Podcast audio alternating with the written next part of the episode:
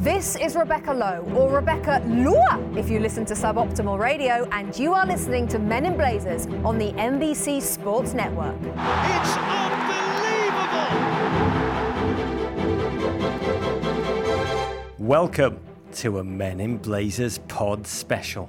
This show features not one, but three musicians Aaron Dessner of The National, Chris Baio from Vampire Weekend, and Nathaniel Motte of 3OH!3. All are joined by their love of both music and the Premier League. There's a Liverpool diehard and two long suffering Arsenal fans. Is there any other kind? Aaron and Chris came into the crap part of Soho in person to talk to us about their latest musical opuses, their footballing proclivities, and, well, life. Nat called in to complete the musical trinity and talk about his authorship of one of the more remarkable Men in Blazers musical accomplishments of the last century. Here it is then, our Men in Blazers, the musical pod special. Our first guest is the guitarist for a band whose melancholic, haunting music regularly provides Oh, the soundtrack for too many of my post Everton loss sad naps. The Cincinnati native also happens to be a true lover of the game, a Liverpool diehard, and one of Dirk Kuyt's greatest living admirers. Joining me in person in the crap part of Soho ahead of the release of his remarkable new project, Day of the Dead, a five, a five disc. Oh, Grateful Dead tribute album featuring War on Drugs, Jenny Lewis, The Flaming Lips, and countless others, is available May 20th. Welcome to the pod, the one and only, Mr. Aaron Dessner. Thank you. Very, very honored to be here. Well, welcome back, Aaron. Some of you may know Aaron through the work with the National, others through your new magnum opus co production, The Day of the Dead, what must be among the longest, most complexly put together tribute album ever and we'll talk more about that in a minute.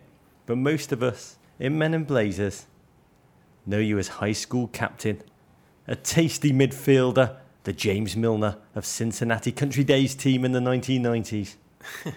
I played enough to be pretty good, but also enough to know how far away I was from the real top level. Hence James Milner.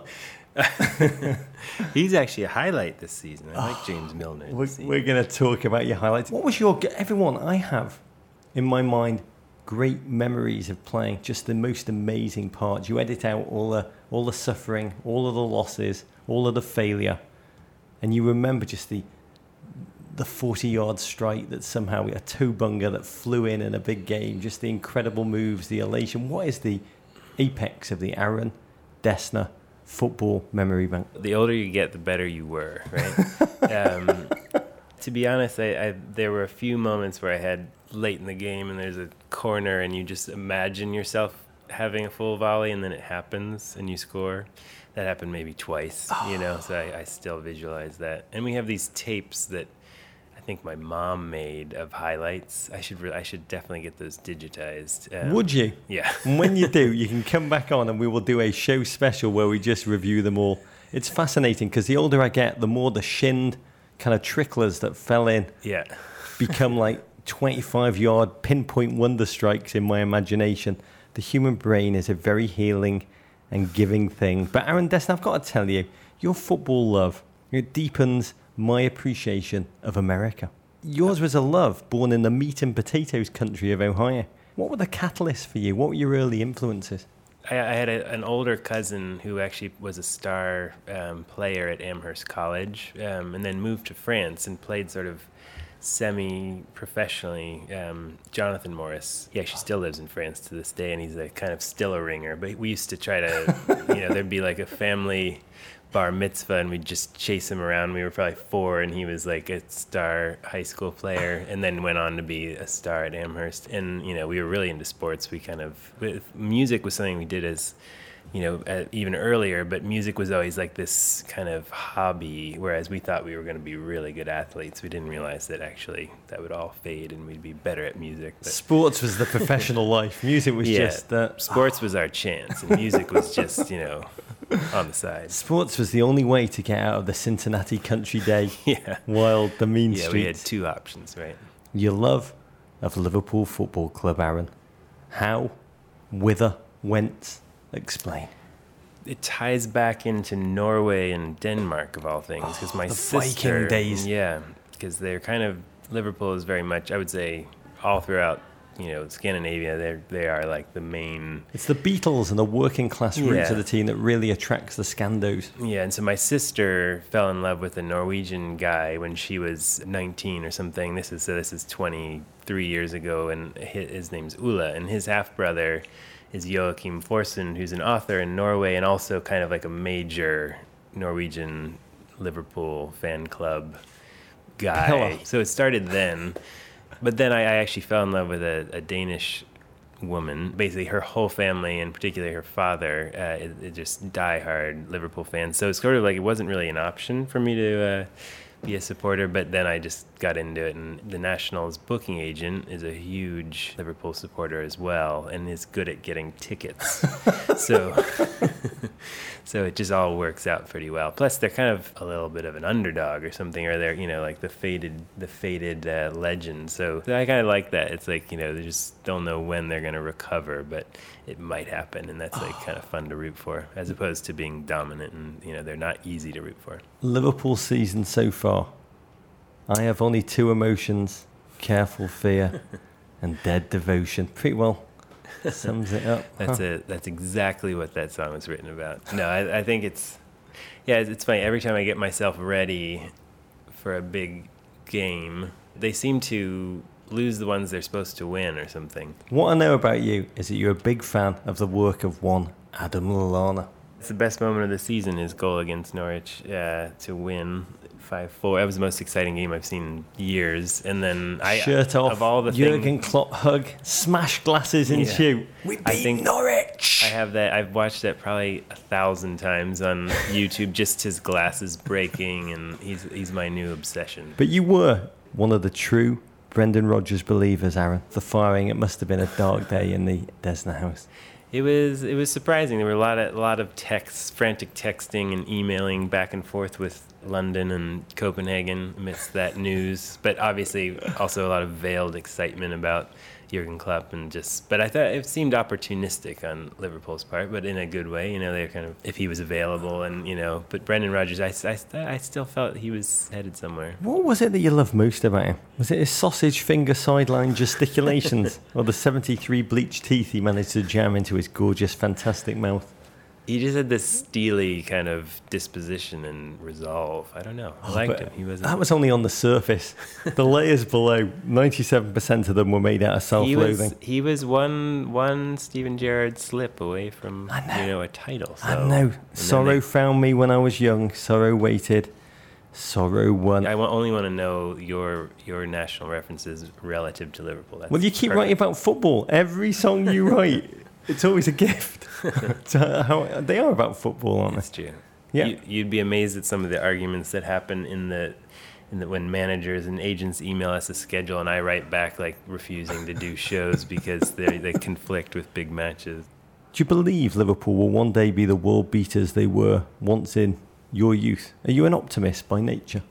I'm, I definitely am an optimist, and I feel like Leicester City gives hope to like to the little teams. to well to teams that might not have the same kind of money that other teams have or spend the same kind of money um, to reach that kind of dominance. But I think they have a chance, especially with Jurgen Klopp rebuilding. I, I always get disappointed by the transfer seasons where like it doesn't really come together, and they're like next time, you know, and there, there's all these targets, but they're not going to get. We all have of memory of goldfish. That is the true joy. You've just moved from Brooklyn to an upstate 18th century farmhouse, which I consider to be the big life move. But what I love about your new place, two things. The large TV system you installed just to watch football matches.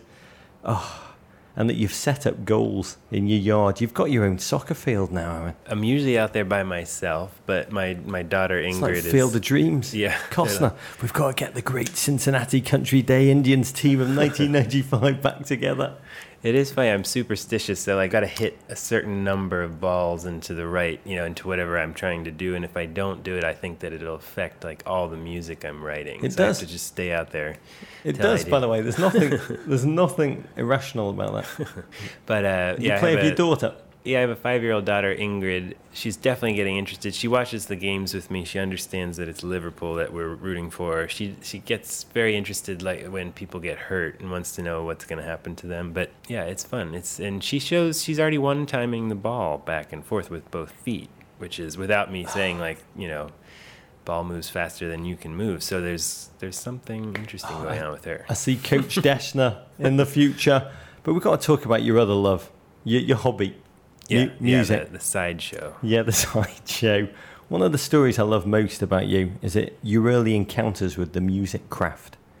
You once said, My dad was a great jazz drummer. His bar mitzvah present was a Slingerland drum kit that's still in the basement of your house. You remember finding it, you said, when Bryce and I were seven years old. Dad started playing it, and our eyes just popped open. I keep thinking about that story. I'm wondering what it'd be like to just have a dad one minute and then a Superman dad just the next. Did it just completely change everything?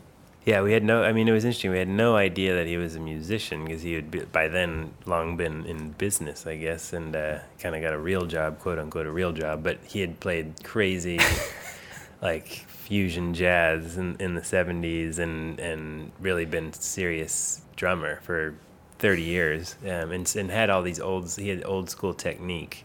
When he saw that we were interested in that, then it kind of that really opened up music for us. So like very soon we were like playing jazz with our dad, who was like a amazing jazz drummer. So he can't play a straight beat, by the way, but He listens to our podcast, your that I think you can play a straight beat, Mr. Dessner. But I've got to say, credit whichever aunt gave a Slingerland drum kit to your dad for his bar mitzvah because it's a radical gift and it paid off in the National some 40 or 50 years later. You studied Jewish history at Columbia and then after graduation, very rock and roll, you worked in Yale's Holocaust archive.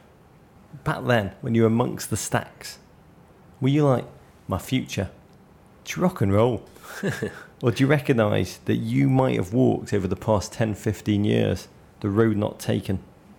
yeah, I think even back then, you know, we were very interested in football, soccer primarily, and then and we're also we were into history, and I took it pretty seriously at Columbia. And I never music was always this this thing like literally like my hands just had to be like on a guitar, or on a bass, or on a piano, just doing exercises. But I wasn't actually thinking this is what I'm gonna do. And I think that might have been part of why we ended up successful because it was just some it was second nature and it was always just something we we did but uh, i used to think being trying to become a professor of history at a college that would be like the ultimate rock star thing once i once i realized i was not fast enough or strong enough to be like a proper you know player in the premier league for example i just i, I decided that i should try to be a professor of history and once I realized that was kind of a struggle against loneliness and depression, then I was like, all right, gotta try this rock star thing. God, you and James Milner have walked very similar paths.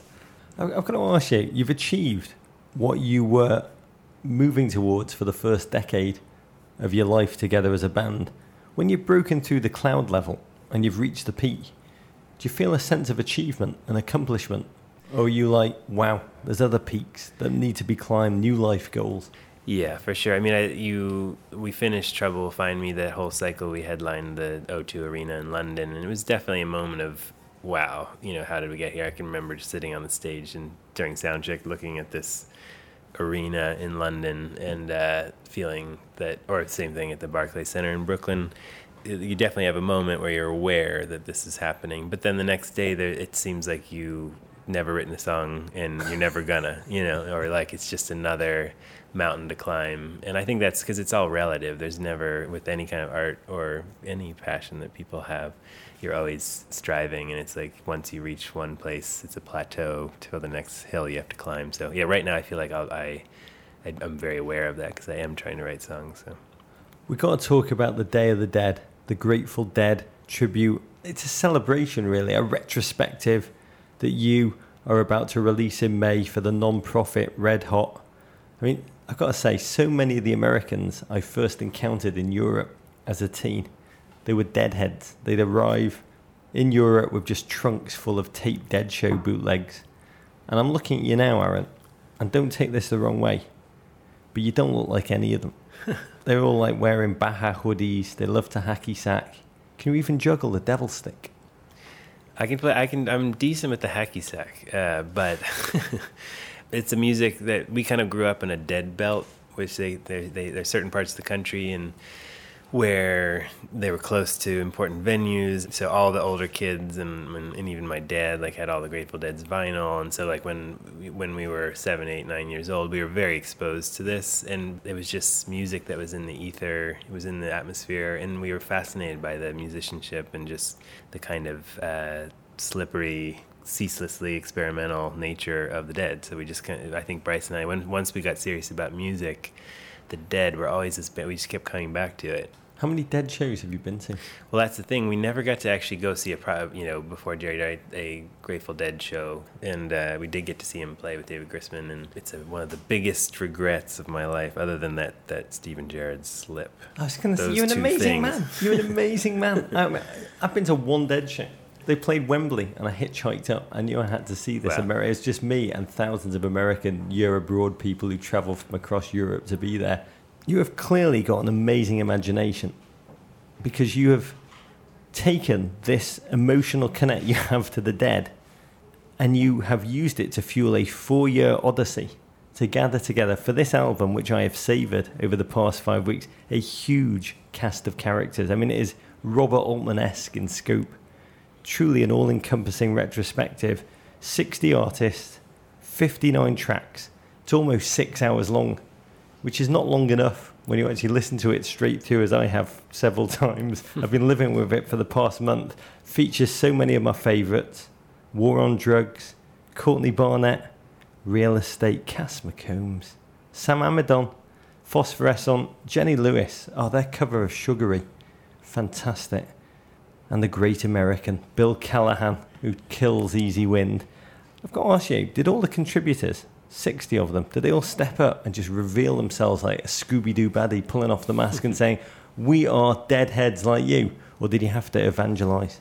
There are certain people that we knew, like Lee Ranaldo from Sonic Youth, or, you know, Stephen Malkmus Pavement, or, you know, Bruce Hornsby and does a track with Bon Iver and his high school band, DeYarmond Edison. And I kind of knew those things, you know, would happen and those people would be receptive. Uh, War on Drugs, I knew that Adam played Touch of Grey already, and you know the Walkmen do in their final day, final recording as a band. They, they came to the my garage and recorded Ripple. But then there's others where we we were seeking something and we were kind of had to educate people or encourage people to explore it. And about half of the record we made sort of we created this sort of house band, which is basically the National with some friends and we would record tracks and and sort of ghost sing them because we're all sort of obsessed with this so we could kind of like pretend that we who the vocalist was and then we would send them the the, the music and then they would send us back um, vocals and some of it was made remotely like that but it was to be honest, I would still be making this record if someone hadn't like pulled the plug and been like, "You spent all the money now. Just six hours is enough." I was like, "No, it's twelve hours." You've immersed yourself in the dead you produce this album, which is a work of American cultural beauty.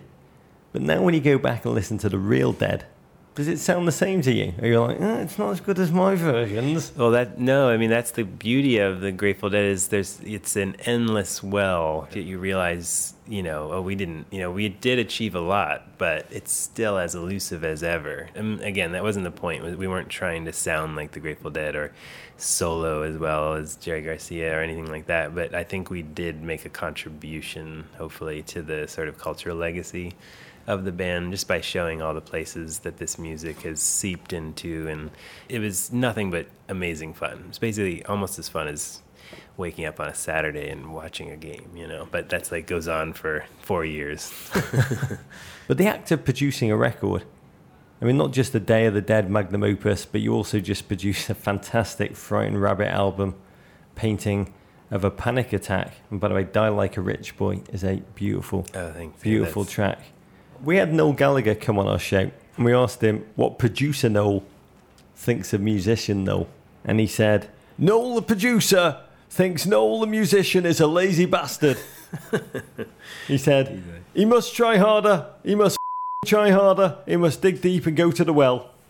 And he said, Noel Gallagher the musician thinks Noel Gallagher the producer is a genius. what does producer Aaron Dessner think of musician Aaron Dessner and vice versa? Producer Aaron Dessner would probably think musician Aaron Dessner needs to take some more risks and, like, you know, just live a little, probably. Musician Aaron Dessner would tell producer Aaron Dessner to f- off. I'm watching the game. And give out more hugs. Yeah. Oh, I've got to say, Aaron Dessner, Day of the Dead will be released digitally May 20th. It will also come out on CD, and there's a limited edition. Oh, I want one of these vinyl box set. All profits will help fight AIDS, HIV, and related health issues around the world through the Red Hot organization. Aaron Dessner, you are a top mensch. Thank you so much.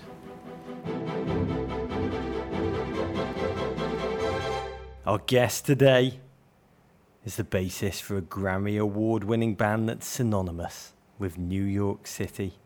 But three years ago, he decamped to London, where he experiences every American Premier League fan's dream getting to live in the same city as their club.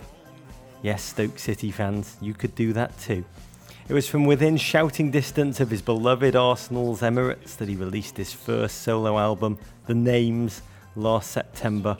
We welcome to the pod from Vampire Weekend and Baio, sitting right before me in the crap part of Soho, the one and only Mr. Chris Baio. That was a beautiful introduction.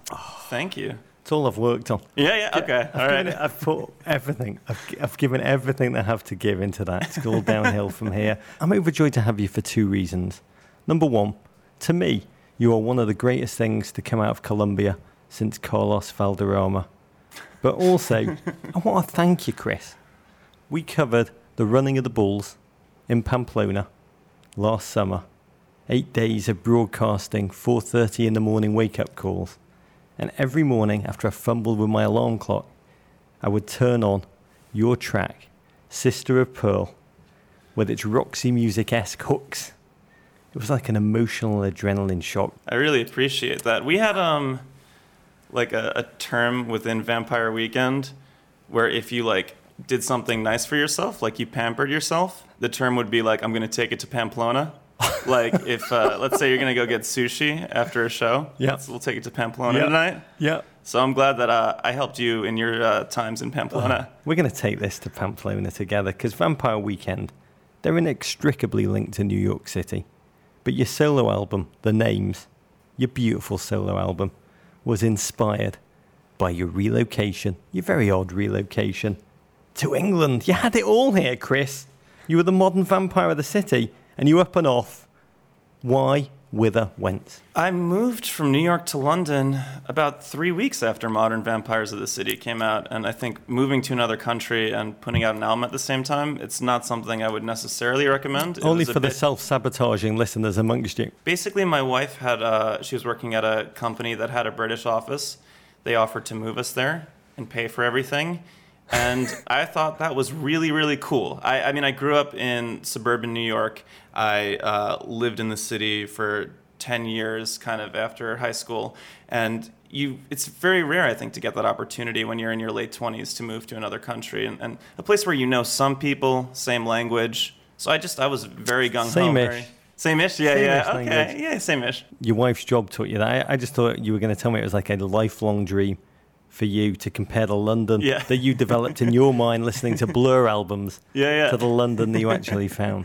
It is interesting because yes, so much British music like informs what I do. Park Life. Absolutely, what an incredible record. Yep. Peckham. Peckham. Now I'm in Peckham. The part life of parts of London. One time, very early on in Vampire Weekend, actually, like um, in 2009, we got to open the Blur reunion shows in Hyde Park.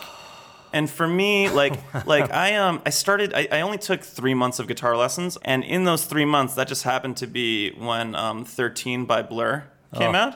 So that was like the album where I, I was asking, you know, my guitar teacher, okay, how do you play Tender? How do you play B L U R E M I?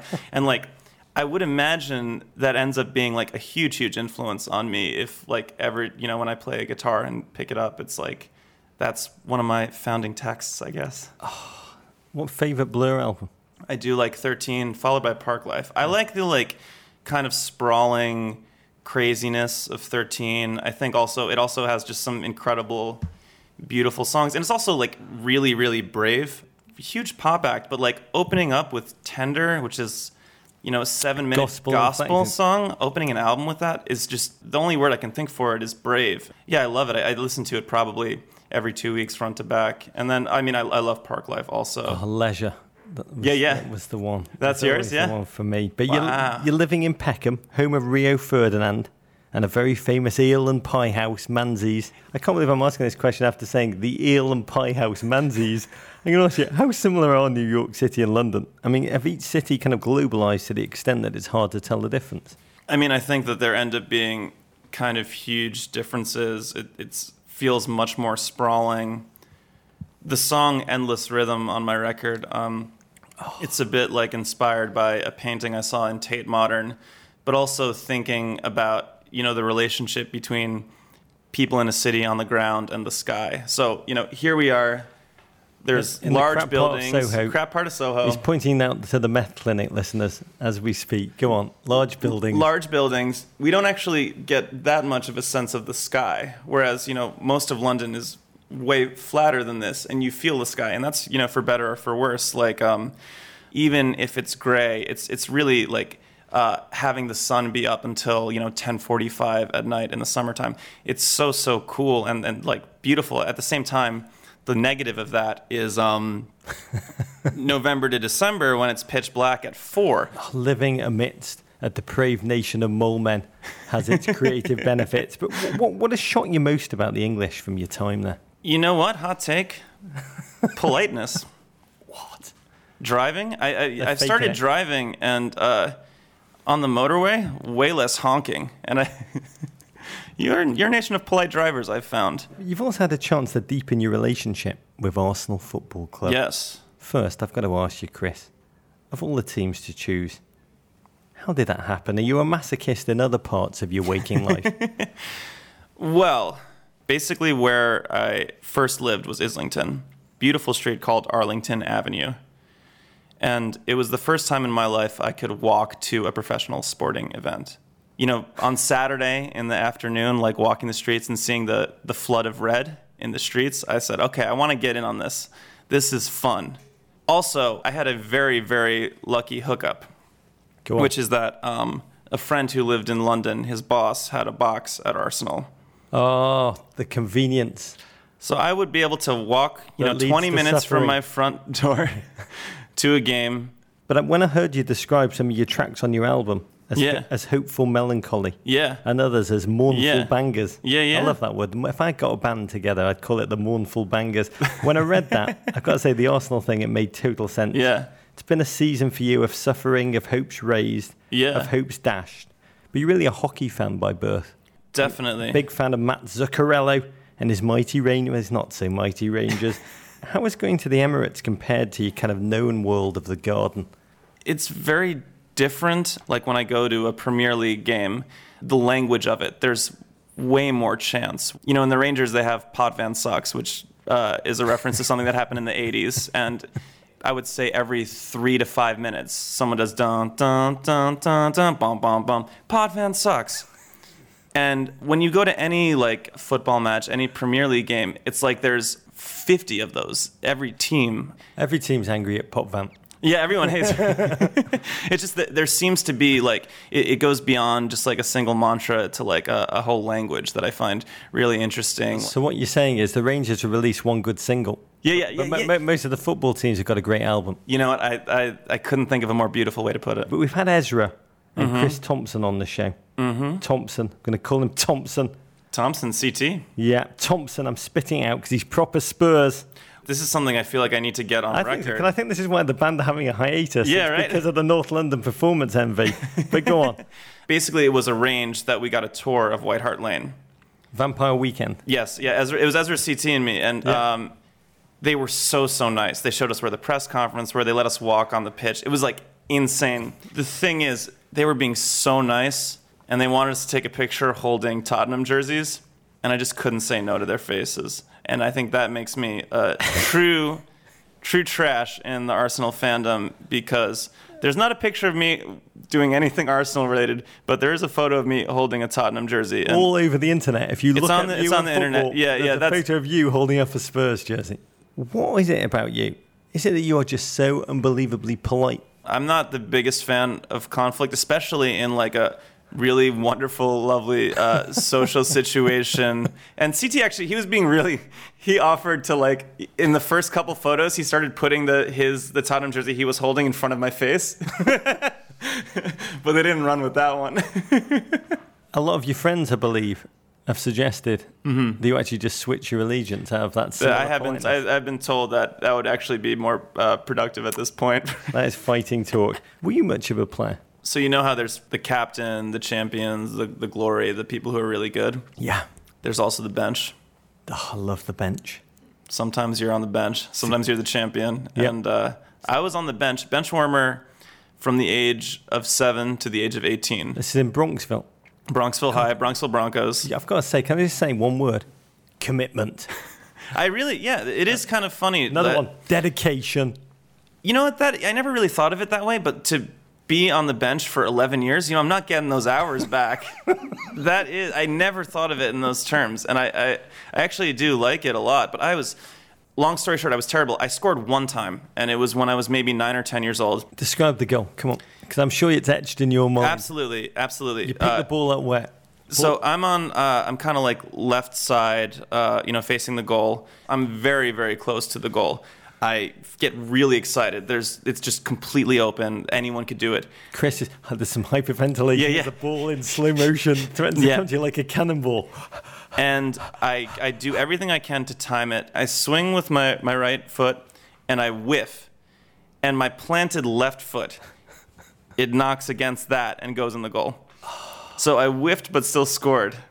You know, we all have in our memory banks just a deep emotional vocabulary. The fact that that goal is just etched into yours Oh yeah, is just, that is life. That is Oh, yeah. life, Chris. Despite all of this, you've achieved something in the world of football that few have, Chris.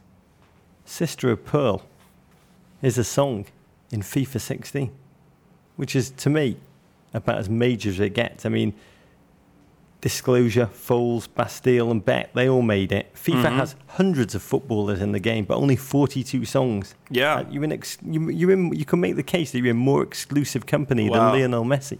it is um, really exciting and one of the like great joys of putting out this record. I've got to talk to you about something that's less important than football life. I need to talk to you about life and meaning. Before Vampire Weekend blew up, you were poised to become a, Math teacher? a math teacher I for was. Teach for America. mm-hmm. Thanks to 11 tracks on one album, your life just changed forever, like Gwyneth Paltrow. Yeah. Oh, sliding doors. Yes. Yeah.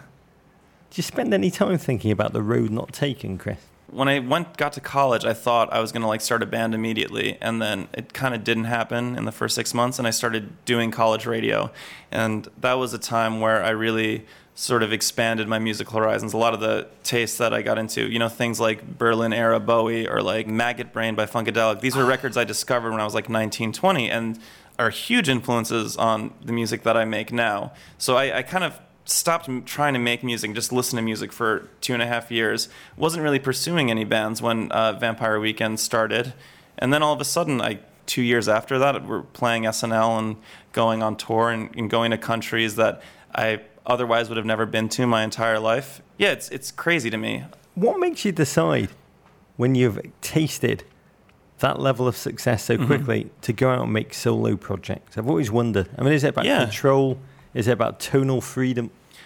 basically songs started coming out of me and songs like sister of pearl songs like the names writing melodies and ideas for tracks. Incredible melodies. Thank you. I appreciate that. And I really felt like the only way that they would come out into the world would be uh, if I made my own record. But I did feel like these tracks were worthy of putting out into the world. And if I didn't do it, they wouldn't exist now. And I wouldn't be talking to you, you know, about The, it. the exp- you'd be better off. It's like Yeah. when a pulse- Oh, Look what it's led you to. no. Look what it's led you, You to. stop. I read you say in an interview, being in a successful band made the idea of failure become really, really scary because you hadn't experienced it.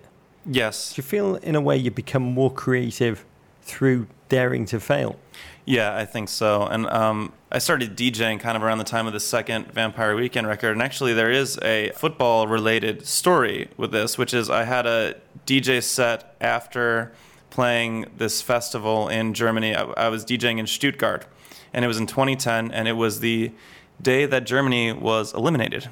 Oh, that happy day. Yeah, yeah. And I got to the club. The promoter was like, "Okay, just wait. You know, more people will come. You know, whatever, it'll be fine.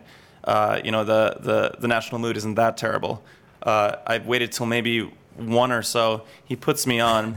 There's maybe 20 people there, and very very soon into the DJ set, everybody left. Like literally, the entire room left. It was the same day that I played for whatever tens of thousands of people with the band, and I definitely felt like trash that night.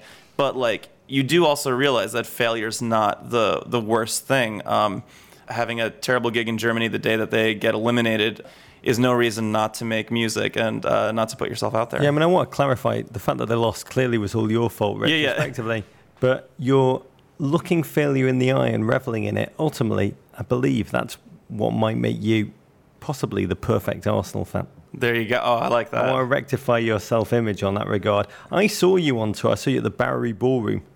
First of all, I just want to say I've got a huge amount of respect for you, not, even, not just musically, which I Mhm. do, but for a man who's willing to rock a white tuxedo Mm-hmm. like you. That is some bold stuff. You are encroaching on Sean Connery, Goldfinger territory. Oh, love it. Bogart in Casablanca. Love it. It's very hard to pull that look off with confidence, but you do it. Discuss. A lot of it is definitely Bryan Ferry influenced, and Oh, uh, you know the way that he presents himself. You look back at you know Roxy music mid '70s. It is just such a strong vibe with this kind of like avant-garde, weird sounding music, but like presented in the classic like crooner sense. Uh, I, I love it so much.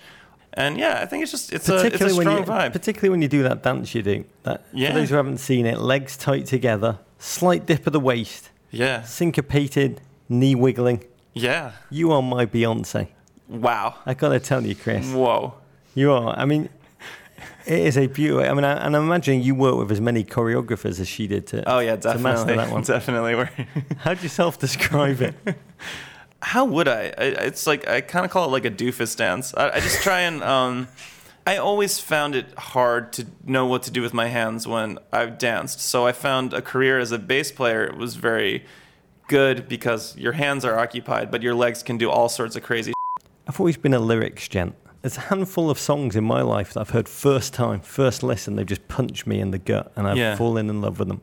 Yeah. Tracy Chapman, Fast Car, Oh New, wow. New Order, Blue Monday, Okay. couple of others. Got to ask you, can you name a couple of songs that you instantly loved the very first time you ever heard them? I mean, the easiest one to go for would be "Mother of Pearl" by Roxy Music, and uh, Say mumbling lyrics. Yeah, yeah, and I guess I mean obviously um, it's a direct influence and a direct reference on my record, but there's something the lyrics are incredible and the delivery, you can't tell if he's being hyper ironic or hyper sincere, and it kind of doesn't matter. And I think that that's all in the performance of that song. And um, the first time I heard it, uh, it just blew my mind. I think that the Universal by Blur, it's just one of the best written songs I've ever heard, and it's kind of a similar thing where it could be a bit ironic in the delivery, but it could also be hyper sincere, and it's just the arrangement of it. It's just a glorious piece of music. I think the first time I heard it, I put it on loop for four hours or something like that and just walked around wherever I was. And then the last one, well, as a New Yorker, a huge fan of uh, New York State of Mind by Nas. The lyrics of that just an incredible track. It's you know it's the it's uh, really the opening track of Illmatic. It's it's after the intro, but I can't think of a better like mission statement. Just the beat, every, everything about it. Chris, I gotta tell you, it's a joy to be with you. Your album, The Names, is an absolute delight. Sister of Pearl, a standout personally for me and all great FIFA 16 players. We wish you well. We wish you Godspeed. Thank you so much. This has been really fun. You're beautiful man. Ah, oh, playing behind me. Do I need to tell you? It's a track from 3OH!3, the electro pop duo out of Boulder, Colorado, best known for their musical and production work with the likes of Katy Perry and the Kesha track First Kiss, which is about one of the many things in life I'm still waiting for. By a conservative estimate, their music has been the soundtrack to probably mm, 73% of parties that have taken place in suburban Finnish basements over the past three years. Their new album, Night Sports, comes out May 13, but we've got a special reason for welcoming one half of that magical duo, Nat Motte, on the pod today. Nat, welcome, friend. That's going to be my voicemail greeting, Rog. Thank you. And uh, I think they're going to play that at my funeral as well, my man. Oh, God. I can't, you know what? I prepared my speech for that sad day already, but we'll talk about that later. Because I've got to say, Night Sports, is that an homage to the great Huey Lewis classic Sports? Uh, it's actually a concept album about playing football in the dark no, it's not. I just lied to you, Rog. I'm sorry, baby. I don't want to lie to you anymore. Oh, that's okay. So, yes, it is an homage to the great Huey Lewis 1993 yes. classic yeah. Sports. God, I love that album. I love yeah. that. Huey Lewis. You know, you know what? We were man? looking for names, and we we actually uh, came across that. We were kind of crossovering to make sure there weren't too many um, uh, other albums in that in that vein, and there was Huey Lewis, and what a great rediscovery that album was for me. Oh, I bet, fella. And I've got to tell you, you fiddle around with some of the big acts of today. Maroon 5, all that crap. Stop toying with the amateurs. Dig out, exhume Huey Lewis wherever he is. Get him on stage with you. He, I bet he still blows a mean harp. Oh, he does. I think he's on an island with Tupac and Biggie, though, somewhere. So you got to find the island first. we got to dig him out. I got to say, 3OH!3. We fell in love with you and your work, I've got to be honest, incredibly recently. The day after debuting our MLS coverage this season with our guitar slide sting we joked about commissioning a singular MLS theme tune for that part of our show. Lo and behold, the day after the pod came out, a raven flew into our inbox sent from that. Let's give it a little listen, that.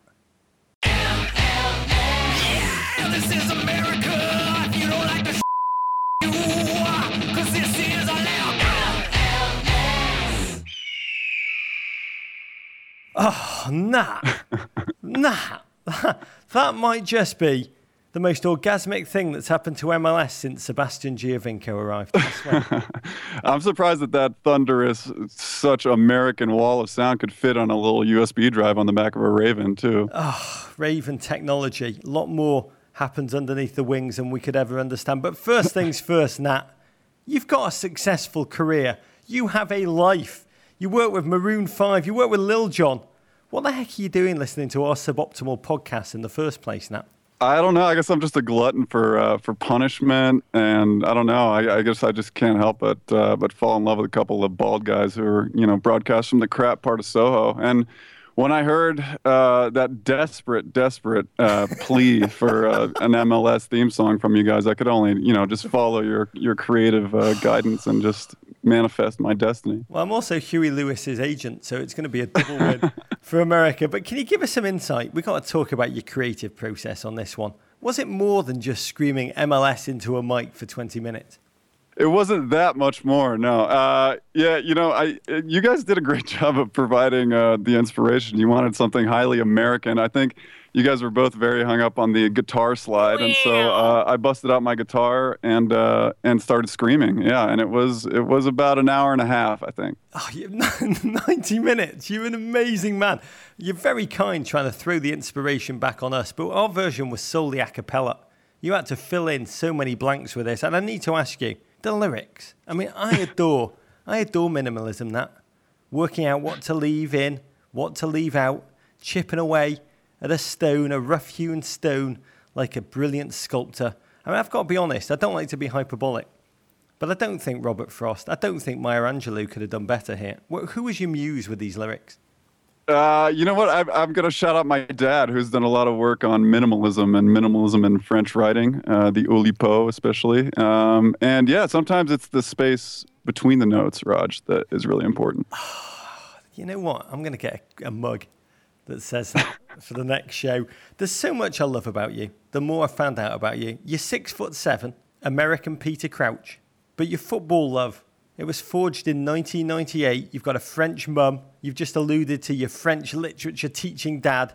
You were in France the summer the multi ethnic Black Blanc Beur team won the World Cup 1998.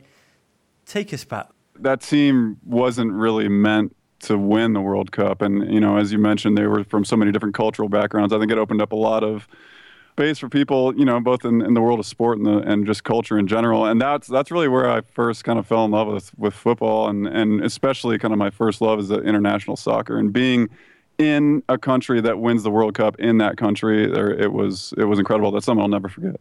Oh, it's just too sad that you weren't in England in '66, but you fell in love with a spectacular ball. Your favourite player? Yeah, probably Zidane. I mean, whose whose wasn't it that year? It, it was incredible. Oh, and your love of the French was just a gateway drug to Arsenal fandom.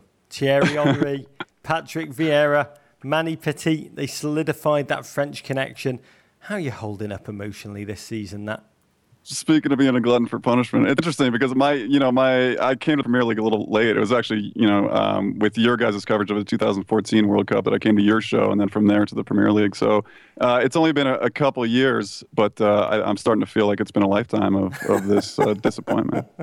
It gets worse for you, Nat, because you're based in Colorado, and your local MLS club, the nearest to Boulder, are the Colorado Rapids, owned by Arsenal's absentee landlord Stan Kroenke so you've got the seed of an affection for them too. Yeah, I'm waiting for a call up. To be honest, I'm I'm actually six foot eight, and I think I could be a, a, great kind of late blooming keeper, maybe kind of like a bruising Andrew Carroll style man bun forward. Oh, you're the George Morrison of Boulder, but how is it in Boulder right now? Can you give us a temperature check? Is everyone just walking around the gun barrel district talking about Tim Howard's imminent arrival with just a quivering excitement? There's a great subculture of, of sports, you know, like like football for the Rapids and stuff. But it is a, a, kind of dominated by the Denver Broncos, and I think people are still, you know, I mean, it was it was incredible. We actually played the the rally for the the Super Bowl uh, winning rally in Denver, and it is Broncos country out here. So it's it's kind of you know every other sport is living in the shadow of it a little bit. I got to tell you, I've been listening to your music, 3OH!3's music, in anticipation of having you on, and there's one lyric I got to ask you about. In, in your infamous song, my the line, my dick's bigger than Wales. Where did that come from, that? You know, we were uh, we actually wrote that um, up at a, a, writing retreat that we organized with our friends, and it was late night, and we'd had a couple drinks, and um, we were kind of throwing some some Cockney rhyme scheme stuff back and forth with our friend Liam O'Donnell, who's also a, a, a big football fan, who's from uh, Leeds, and uh, so I don't know. We were we were kind of, and there, you know the the wordplay between whale and uh, the country Wales. You know, it's it's very deep deep stuff. I know you talked about Robert Frost earlier. You know, I, I don't know if he could necessarily do better on this song either. Nuance, subtlety, multi-layered. By the way, I think that my should be the official track for Wales Euro 2016 campaign, and I'm going to speak. Uh, to Chris Coleman and the lads and see if they will adopt it. You're a beautiful man. We are honestly, we are humbled. We marvel uh, not just the creativity, but just the speed with which you operate. It's not easy to craft excruciatingly such musical genius in a, such an incredibly short time under intense pressure. You did it. You're doing it again. Your new album, 3OH!3's Night Sports, comes out May 13. I mean, I salute you as a musician, mostly. Nat, I salute you as a remarkably creative GFOP. We are absolutely grateful. We do not take it for granted. Let's go out one more time with your ode to MLS.